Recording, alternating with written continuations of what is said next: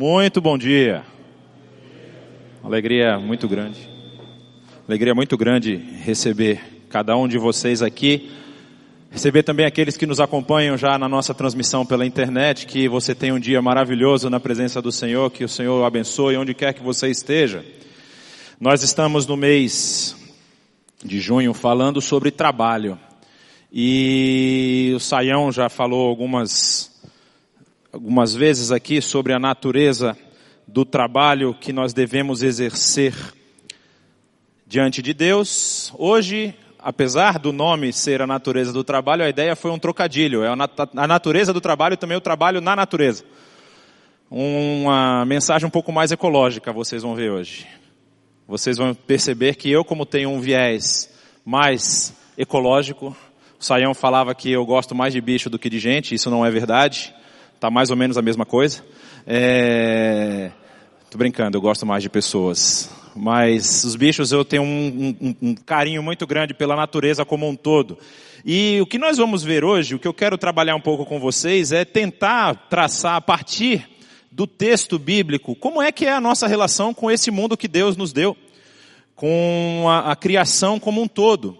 Muitas vezes a gente fala de trabalho e a gente pensa que o trabalho envolve apenas aquilo que é relacionado ao sustento, aquilo que envolve recursos, a administração desses recursos, a obtenção desses recursos. E normalmente o alvo da obtenção é a exploração daquilo que Deus nos deu. E o que eu quero falar um pouco com vocês hoje está lá em Gênesis, capítulos de 2 ao capítulo 4. E esse texto o Saião falou um pouco sobre ele, eu vou estender um pouco, vocês vão perceber que há uma pequena diferença.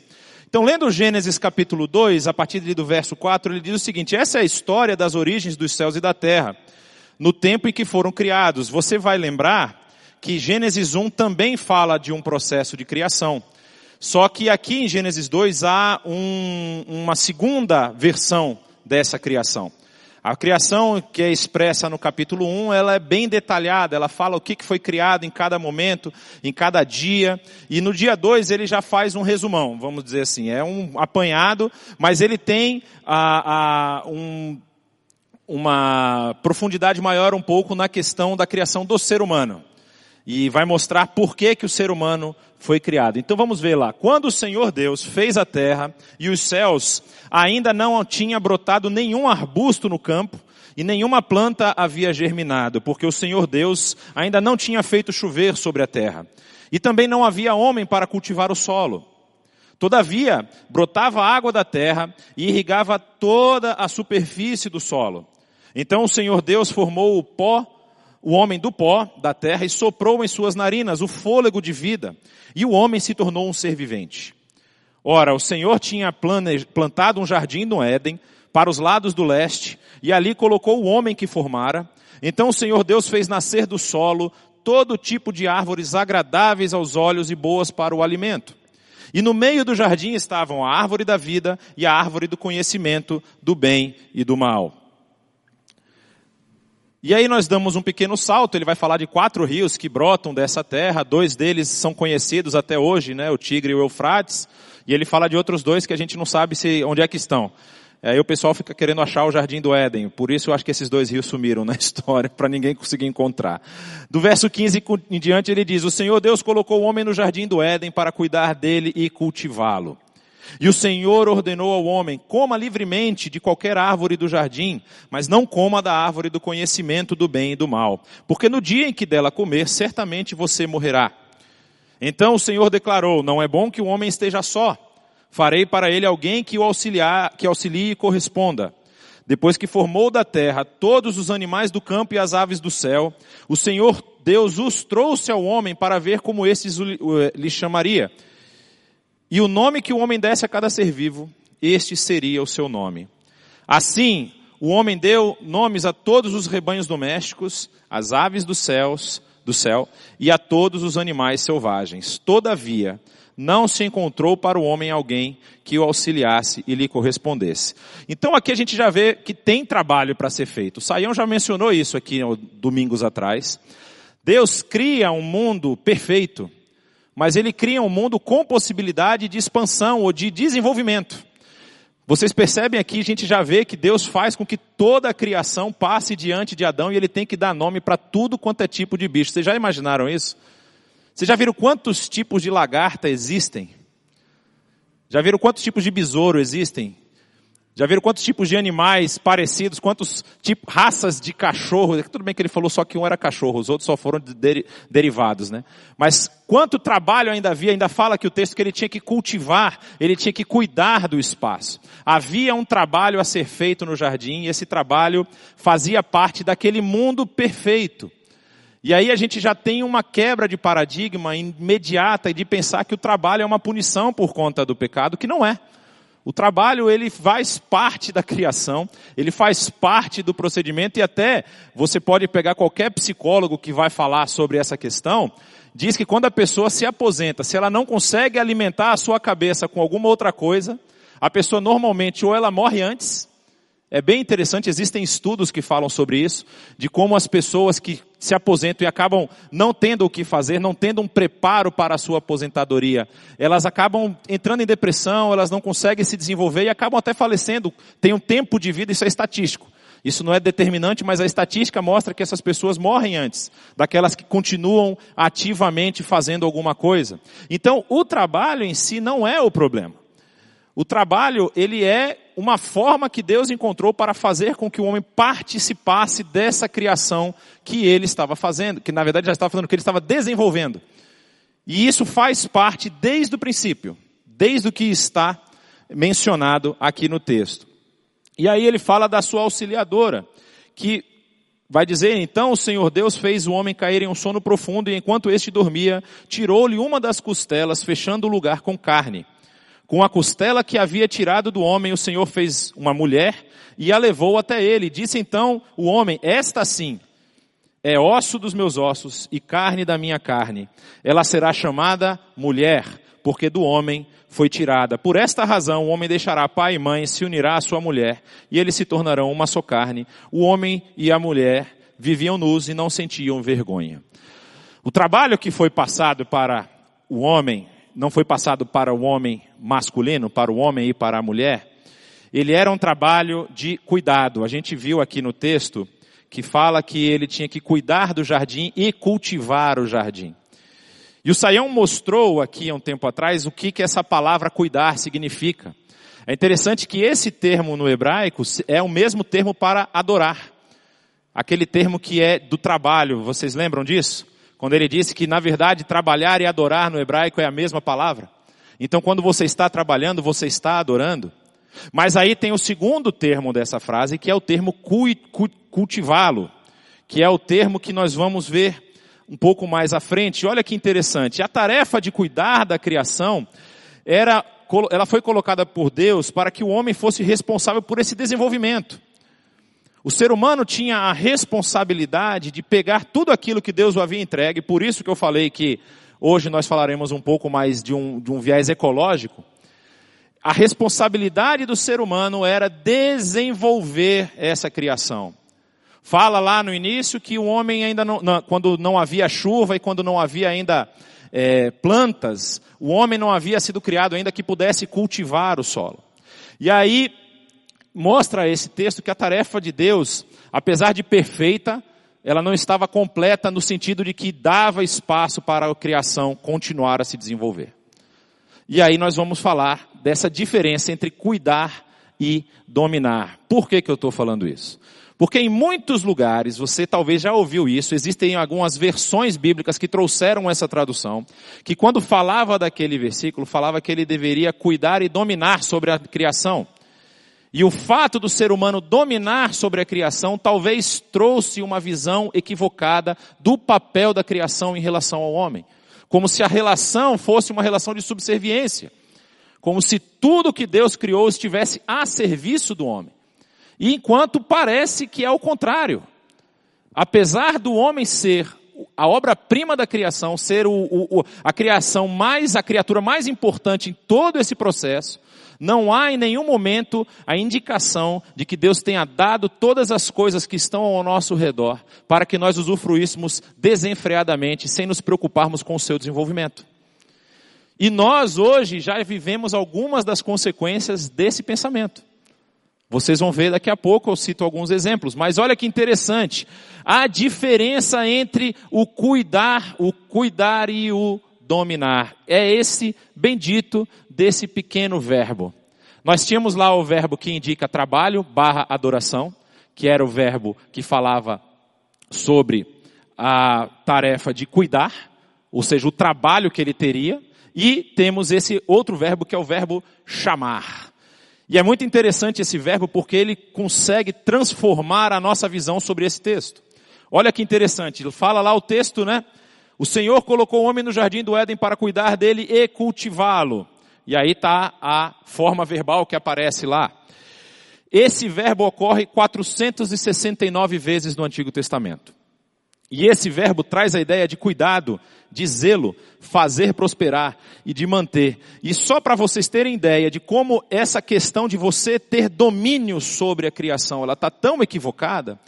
Olha como esse verbo é utilizado lá em 1 Samuel 7 e 1, quando diz que os homens de Kiriat Jearim vieram para levar a arca do Senhor. Eles a levaram para a casa de Abinadab, na colina, e consagraram seu filho, Eleazar, para guardar a arca do Senhor. Quem tinha condições de dominar a arca do Senhor? Ninguém. Porque se a arca era a representação da presença de Deus no meio do seu povo, quem que pode dominar sobre Deus? Essa possibilidade não existe. E é o mesmo verbo que aparece em Gênesis capítulo 2. E isso uma das ocorrências, você ainda tem 467 aí se você quiser pesquisar e ver como isso aparenta. Todas as vezes que ela que esse verbo aparece, ele aparece para indicar essa ideia de zelo, de cuidado, de proteção.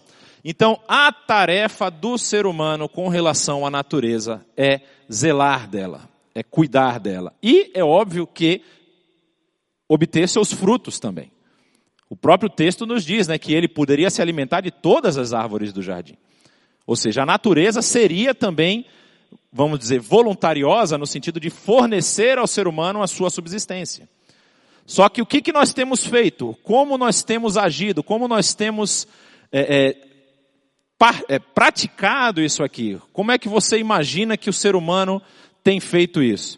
Porque o texto vai continuar, vai dizer o seguinte: a gente vai pular o capítulo 3, uma boa parte, e vai ver aquele momento onde é, Adão e Eva já estão sendo é, questionados por Deus a respeito deles terem comido a árvore do conhecimento do bem e do mal. E aí, quando Deus vira para o homem, ele fala o seguinte: E ao homem declarou: Visto que você não deu ouvidos à sua mulher e comeu do fruto da árvore, da qual eu ordenei para que você não comesse, maldita é a terra por sua causa.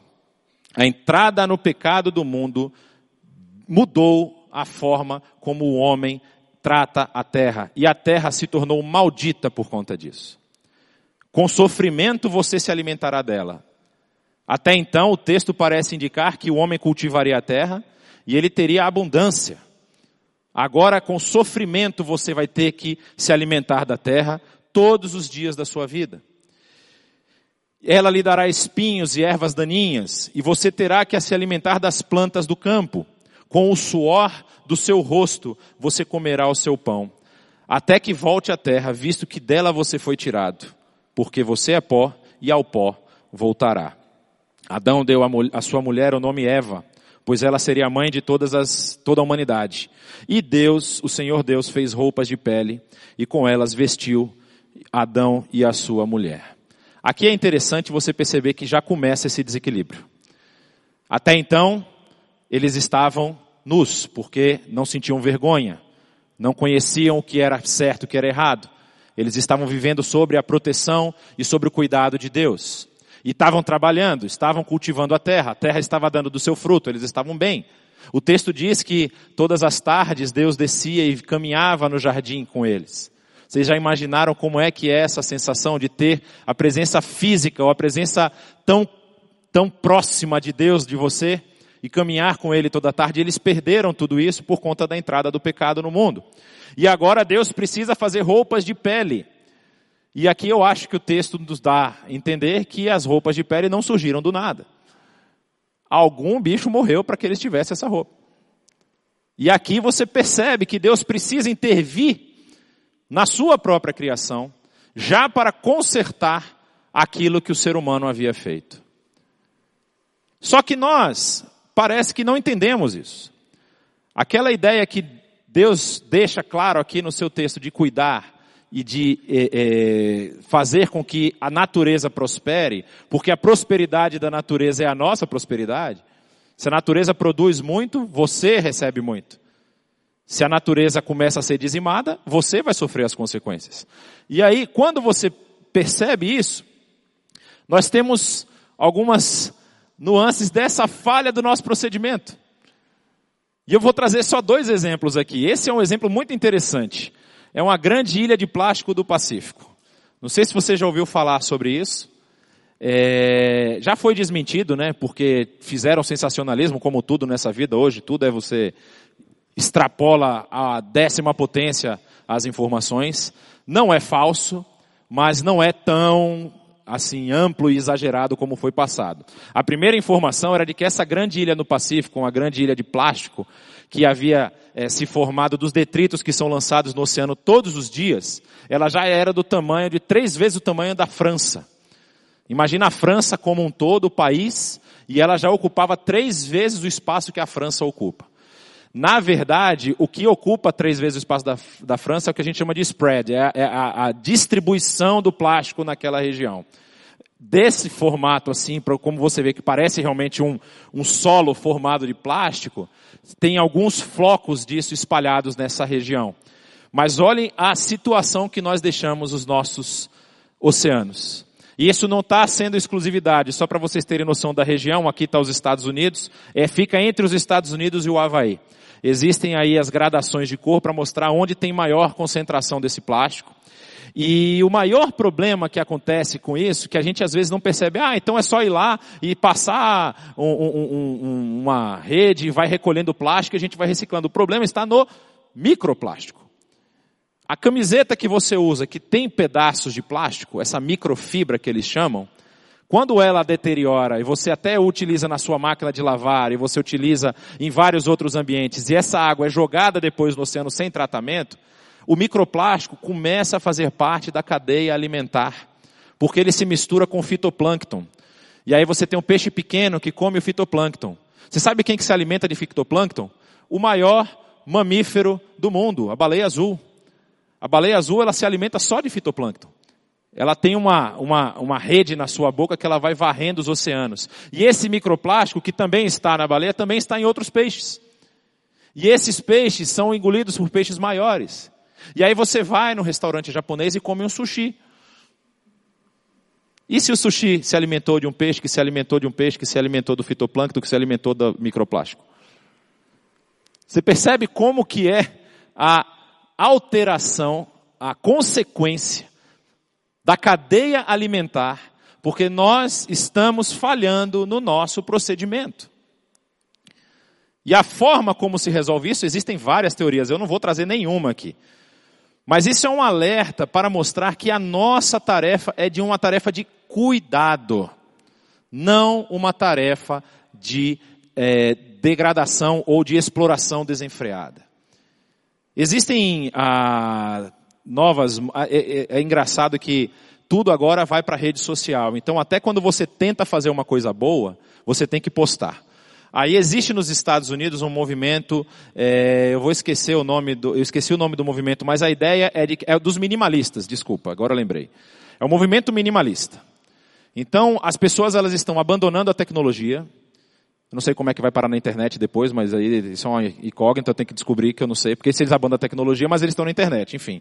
É, eles abandonam, a tecnologia porque dizem que a, forma como a tecnologia é produzida e é consumida, ela é uma forma equivocada. Eles moram em pequenas casas, existem casas que têm 9 metros quadrados. Você imagina o que é você morar num espaço de 9 metros quadrados, eles têm uma peça ou duas peças de roupa apenas, e eles se desfazem de todo o resto. Consomem, consomem o mínimo possível. E assim, essa é uma das possibilidades que é levantada como uma forma de você reduzir o consumo. O problema não está simplesmente na redução do consumo, está como esse material, como esse, é, é, é esse essa oferta ela é produzida. Eu fiquei impressionado que eu estava lendo sobre é, é, algumas formas de, de produção é, industrial. E existem indústrias, principalmente, aí as mulheres vão querer brigar comigo. Eu nem falei do negócio de que o homem ouviu a mulher aqui para sair direto, mas a indústria de cosméticos é uma das que mais polui o planeta. É impressionante a quantidade de resíduos químicos que é despejada na natureza, sem tratamento. E eu achei interessante que há dias atrás, tempos atrás, na verdade, uns dois, três, quatro meses atrás, saiu uma propaganda de um país como a Noruega. A Noruega é um dos países que mais luta, por exemplo, a Noruega já tem mais de 50% da sua frota de veículos elétrica. Está acabando com queima de combustíveis fósseis. E aí eles vêm para aqui, para o Pará, e sujam o nosso rio. Vocês viram isso? Uma indústria que é vinculada à Noruega, que estava poluindo o nosso rio aqui para poder desviar o custo que é o tratamento dos resíduos industriais. E eles estão lá bonitos, com um país maravilhoso, o país está verde. Aqui a gente está ficando roxo, mas lá está verde. Então, para você ver como o nosso procedimento às vezes é muito falacioso. E aí o que, que acontece? Só para vocês terem noção, quando nós falamos de plástico, olha só, essa primeira do canto aqui é uma linha de pesca. Uma linha de pesca que é abandonada no mar demora 600 anos para se dissolver. Uh, fraldas, e eu vou entrar nessa fila daqui a pouco, não falta muito. Fraldas, 450 anos. Uma fralda jogada no oceano, uma fralda descartada de forma indevida, 450 anos na natureza para ela se dissolver. Você acha que vai, eu vou estar vivo para ver isso? Garrafas de plástico. E isso aqui pega todo mundo. pega todo mundo. Ah, latas de alumínio, capés, aquele copinho lá, aquele, aquele, acho que esse é de, aquele de, como é que é o nome disso, gente? Isopor, desculpa. 50 anos para se dissolver. Então, a, a, aqui a ideia é como que nós estamos executando aquela tarefa que parece que nos foi passada lá no Gênesis. Será que nós estamos sendo excelentes na nossa, no nosso trabalho, na forma como nós temos vivido, na forma como nós temos é, é, buscado os nossos recursos? Será que nós entendemos, e isso aqui talvez seja o fator mais importante, de que a nossa vida aqui ela é uma passagem e essa questão de acúmulo de bens, acúmulo de riquezas, às vezes tem um preço muito pesado para a próxima geração. A gente nunca produziu tanto plástico na história da humanidade como nos últimos 150 anos. 150 não, porque é um pouco mais cedo, é de 1890 que começa a produção industrial de plástico. Isso precisa ser repensado. Trocar produtos que são de fácil descarte, produtos de uso único, é um dos maiores problemas que nós temos hoje, aquelas sacolinhas de supermercado. É produto de uso único. Você até, para quem tem bicho em casa, e aí eu falando mais uma vez da natureza, a sacola ela serve para ter um segundo uso. Você recolhe é, dejeto do animal, você faz outras coisas com a sacola. Mas para aquelas pessoas que têm é, uso único, daquilo ali depois é descartado de uma forma que, ainda mais no Brasil, eu achava tão interessante, eu estava lá no meu prédio, aí o rapaz ia lá e ele falava, olha, essa, essa lata de lixo aqui é para lixo seco. Essa lata aqui é para lixo orgânico. Eu, ah, tá bom. Separa o lixo seco e o lixo orgânico. Aí chega o caminhão de lixo, misturava tudo. Aí eu falava assim, mas peraí, agora parece que mudou um pouco aqui em São Paulo, tem outros caminhões que têm passado. Mas antigamente misturava tudo. Como é que era feito esse descarte? Então, o cuidado que nós temos que ter com o nosso planeta, isso é uma questão de mudança de paradigma. Eu não acho que vá resolver o problema, até porque a grande maioria é consumista mesmo. Mas a nossa forma de utilizar, de, de, de, de, tratar aquilo que Deus nos deu de presente, aquilo que Deus nos deu de bom grado, é nossa tarefa, cuidar, zelar e fazer com que ela prospere. Temos aqui a questão da água. Fala-se que talvez seja o próximo motivo de guerra mundial. Nós temos apenas 3% o nosso planeta é 70% água e 3% dessa água é potável. E quando nós vemos aqui tem esse World Resource Institute que fala que em 2040 3,5 bilhões de pessoas não terão acesso à água potável. Nós estamos falando de 60% da população mundial. No caso 70, porque nós já estamos em 7, oh, 50, desculpa, porque nós já somos 7 bilhões de pessoas no planeta. 50% não vai ter acesso à água. 1,8 bilhões, hoje, 1,8 bilhões de pessoas utilizam água contaminada para o seu uso regular. Nós tivemos um trabalho aqui no sertão do Piauí, com a IBNU participou da, da, da aquisição de uma máquina dessalinizadora. Água no Piauí, água no sertão nunca foi problema. É um dos maiores lençóis freáticos do mundo. O problema é que a água é salobra, é uma água salgada, é uma água que dá problema renal, é uma água que dá vários outros tipos de problema. E as pessoas lá bebem essa água. E nós participamos de um projeto que tenta transformar a situação de uma comunidade naquela região. Agora, você quer saber uma informação interessante? Eu estava lendo esses dias essas leituras que não parece que não, não vão trazer nada de, de, é só curiosidade. Eu me perguntei qual é a força necessária exercida para lançar um foguete no espaço. Quanto que é, qual é o cálculo? E a NASA tem esse cálculo, está no site deles. Aquela, eu esqueci o nome do foguete que levou a Apollo 13 para tentar dar a volta na Lua. A força gerada naquele foguete para levantar a cápsula do Apollo 13 foi uma força de 3,5 milhões de quilogramas força. Trocando em miúdos, seria mais ou menos como a força de você levantar 35, deixa eu ver se eu me lembro do cálculo, é 35 mil automóveis empilhados. Você põe 35 mil automóveis empilhados, um em cima do outro, e você conseguir levantar esses automóveis, essa é a força gerada para que um foguete consiga ultrapassar a nossa atmosfera e chegar na, na, no espaço. Aí você me pergunta, Quer dizer, eu te pergunto, quantas moléculas de água você acha que conseguiram fazer esse caminho? Quantas moléculas de água conseguiram sair do planeta Terra e atravessar, gerar esse tipo de força para poder sair do nosso planeta? O que eu quero dizer é, toda a água que foi gerada, ela está aqui. Não mudou a quantidade de água no planeta. O que, que será que mudou? Mudou a forma como a gente tem usado. Mudou a forma como nós temos cuidado daquilo que Deus nos deu.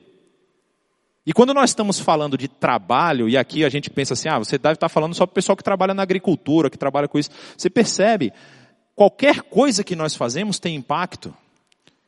E quando nós trabalhamos sem ter essas noções, nós podemos estar fazendo parte dessa grande cadeia de degradação do planeta. E isso é interessante porque isso é uma mudança de paradigma. Eu vou exercer a minha função, a minha atividade, e assim, não é, não é que agora eu vou virar uma pessoa verde, né? Tem aquelas pessoas, então, não era para comer carne. Não, era para comer carne sim, vamos parar por aqui, tá? Churrasco, ninguém toca no churrasco. É a forma como nós produzimos as coisas. É a forma como nós consumimos as nossas coisas. É a forma como nós é, é, fazemos a reciclagem, fazemos a, a, o cuidado com os nossos produtos do trabalho, o, os dejetos, as, as, a, o resultado da utilização, como que isso é, é, é, é, descartado, como que isso, é esse tipo de preocupação. E isso faz parte da responsabilidade que foi dada ao ser humano. O ser humano precisa fazer com que o planeta se desenvolva. E ultimamente, e assim, é, é claro, nós, quando nós fomos, nós é, temos o avanço da medicina, a medicina faz com que a população viva mais, não é? Nós não temos a mesma população que tínhamos há mil anos atrás no planeta. Então, à medida que o planeta fica mais populoso, o consumo também aumenta. Então, nós precisamos, na verdade, tentar colocar numa equação como que nós continuamos existindo, continuamos vivendo sem detonar, sem acabar com os recursos para essa existência. Eu acho que essa é a questão aqui. Mas tem um ponto muito interessante no capítulo 4 de Gênesis. Que quando o texto vai continuar, e ali termina quando Deus é, é, é faz a punição a Adão e falando que a terra agora ele, ele tinha amaldiçoado a terra por conta do que ele fez, e aí você percebe que não é nenhuma mentira, a degradação só vem aumentando do nosso planeta. Fala-se o seguinte: Adão teve relações com Eva, sua mulher, e ela engravidou e deu à luz a Caim. Eu marquei essa teve relações com, porque essa é uma fórmula muito interessante no texto hebraico. É, algumas Bíblias falam, e Adão conheceu Eva.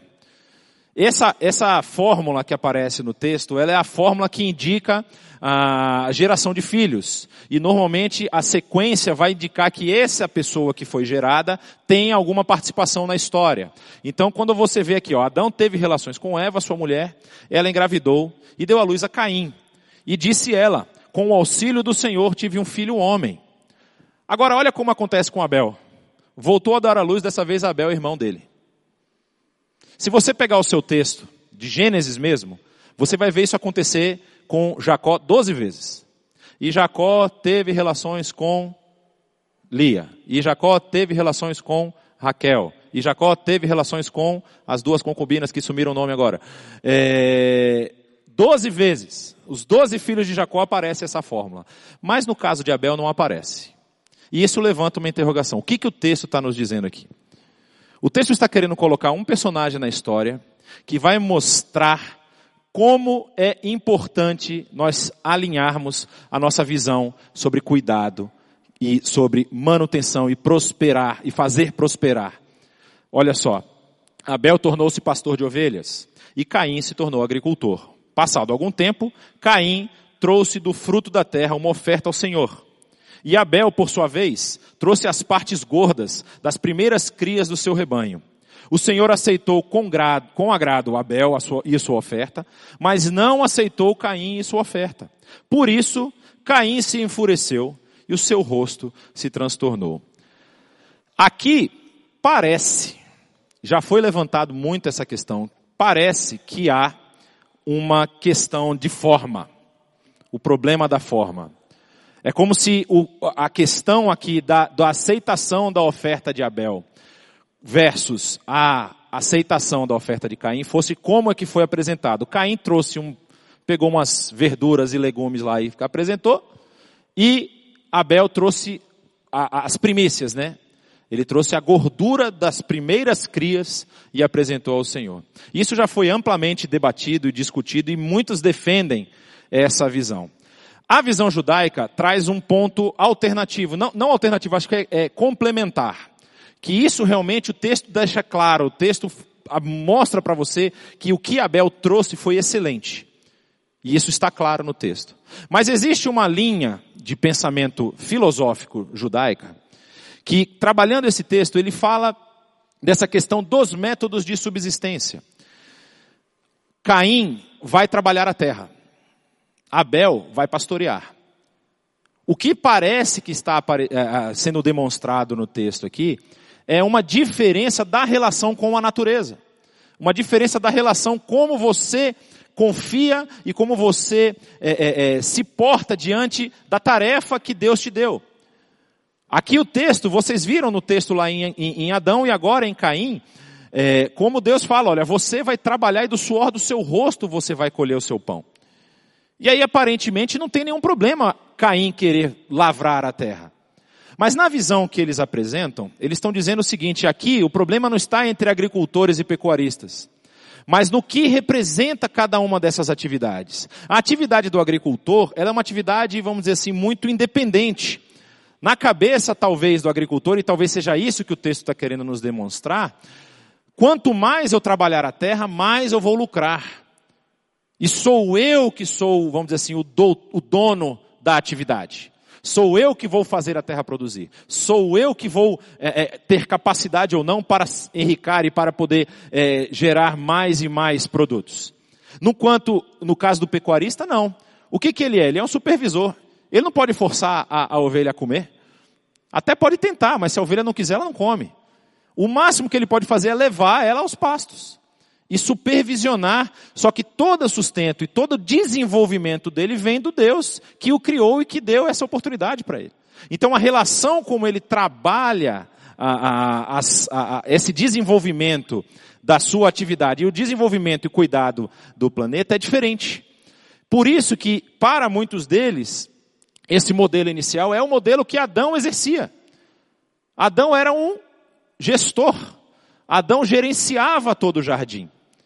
Ele também cultivava o solo, ele também fazia outras coisas, mas assim, ele não tinha essa ganância de querer cada vez produzir mais.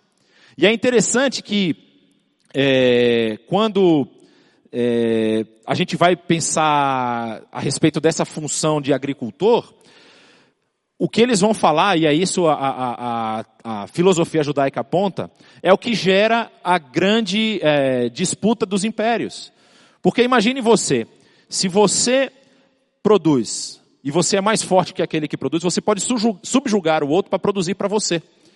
E isso vai aumentando cada vez mais o seu potencial, a sua força, e através dessa atividade você cria os reinos, você cria os impérios, diferente do caso do pecuarista, que é presente em quase todo o Antigo Testamento, de que depende simplesmente de Deus, daquilo que Deus vai dar à cria da ovelha. Você não pode forçar a ovelha a ter cria, você não pode ter certeza de que a cria vai nascer com saúde. Você depende da graça e da dispensação da misericórdia de Deus. Então, basicamente, é essa visão. A visão de quem quer se tornar dono do próprio poder e da própria autoridade e, e, desenvolver para si mesmo, através da sua própria força, esse trabalho de prosperar. E aí essa não se torna uma prosperidade, vamos dizer assim, saudável, não é o planeta que prospera, mas é a pessoa que lucra em cima da prosperidade do planeta, com relação a uma prosperidade natural que Deus que vai trazer. E é essa é a discussão que é apresentada nesse pedaço do texto. E o que eles falam é, por que, que Deus aceitou a oferta de Abel e não aceitou a oferta de Caim? Porque ele estava traçando um paradigma. Olha, o tipo de atividade, a forma como você deve se relacionar com o planeta que eu quero é essa. E isso é tão interessante que todos os homens que são marcados no texto bíblico do Antigo Testamento, que tem uma posição de destaque na história, você vai pensar, Abraão, pastor. Isaac e Jacó, pastores. Moisés, pastor. Davi, pastor. Todos desenvolvem esse tipo de atividade. Então, aparentemente, o texto está nos mostrando que a forma como nós devemos nos relacionar com a criação dele é uma forma de supervisão e não uma forma de exploração. E aí, continuando o texto, diz: O Senhor disse a Caim: Por que você está furioso? Por que se transtornou o seu rosto? Se você fizer o bem, não será aceito? Mas se não o fizer, Saiba que o pecado o ameaça à porta. Ele deseja conquistá-lo, mas você deve dominá-lo. Deus está dando alerta. Por que, que você não vai aprender com seu irmão? Por que, que em vez de você ficar nervoso e, e, e, e ter essa, essa postura de, de, ódio, por que, que você não, não, não vai lá e pergunta para ele como é que é a relação de trabalho dele? E aí vem uma característica muito interessante do ser humano nós temos muita dificuldade em fazer isso aqui. Nos alegrarmos com aqueles que se alegram. Muitas vezes a prosperidade do outro nos causa inveja, nos causa raiva, nos causa ganância mesmo. E é muito mais fácil chorar com os que choram do que se alegrar com os que se alegram. E aí nós vemos o ponto primordial desse texto. Porque ele diz assim: Disse, porém, Caim a seu irmão Abel: Vamos para o campo. Quando estavam lá, Caim atacou seu irmão Abel e o matou. Então o Senhor perguntou a Caim: Onde está o seu irmão Abel? Respondeu ele: Não sei. Sou eu o responsável pelo meu irmão? Esse verbo é o verbo chamar. Vocês lembram o que eu falei? O verbo chamar indica cuidar, zelar, fazer prosperar. E o texto está mostrando que a resposta de Caim para Deus é: por acaso sou eu que devo zelar pelo seu irmão? Pelo meu irmão? Deus não digna Caim nem de uma resposta, porque estava claro que essa era a tarefa dele. A tarefa principal que nós devemos desenvolver enquanto estivermos aqui e ela é mais importante de tudo aquilo que nós falamos sobre o desenvolvimento da, da terra, a prosperidade, a, o cuidado e o zelo, é justamente cuidar, zelar uns dos outros. E disse o Senhor: O que foi que você fez? Escute, da terra o sangue do seu irmão está clamando.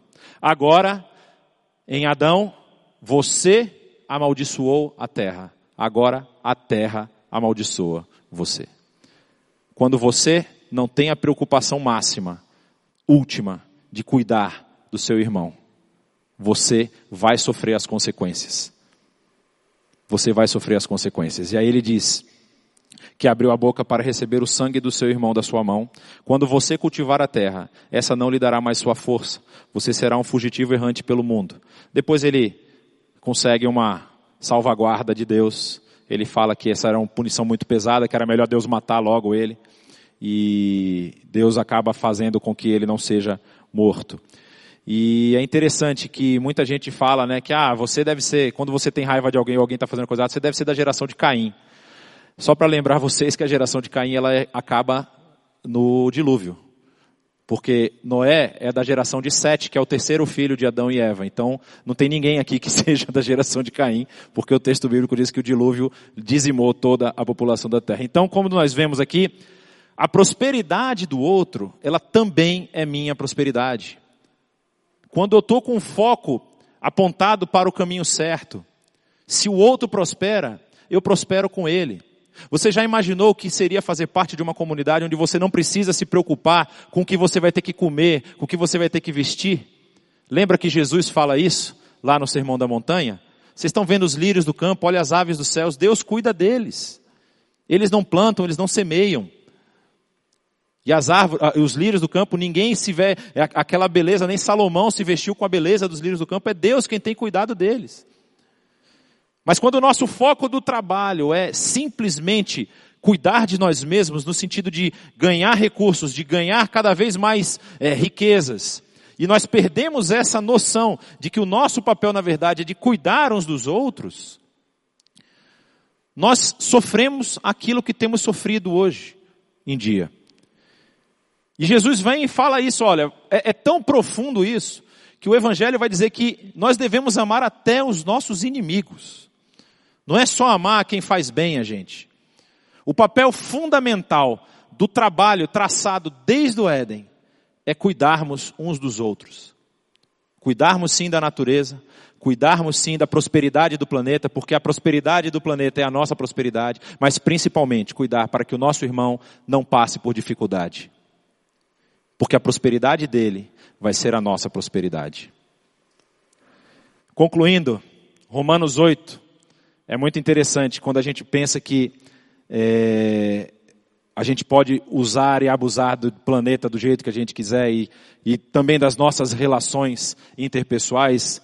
Paulo vai dizer o seguinte: considero que os nossos sofrimentos atuais não podem ser comparados com a glória que em nós será revelada.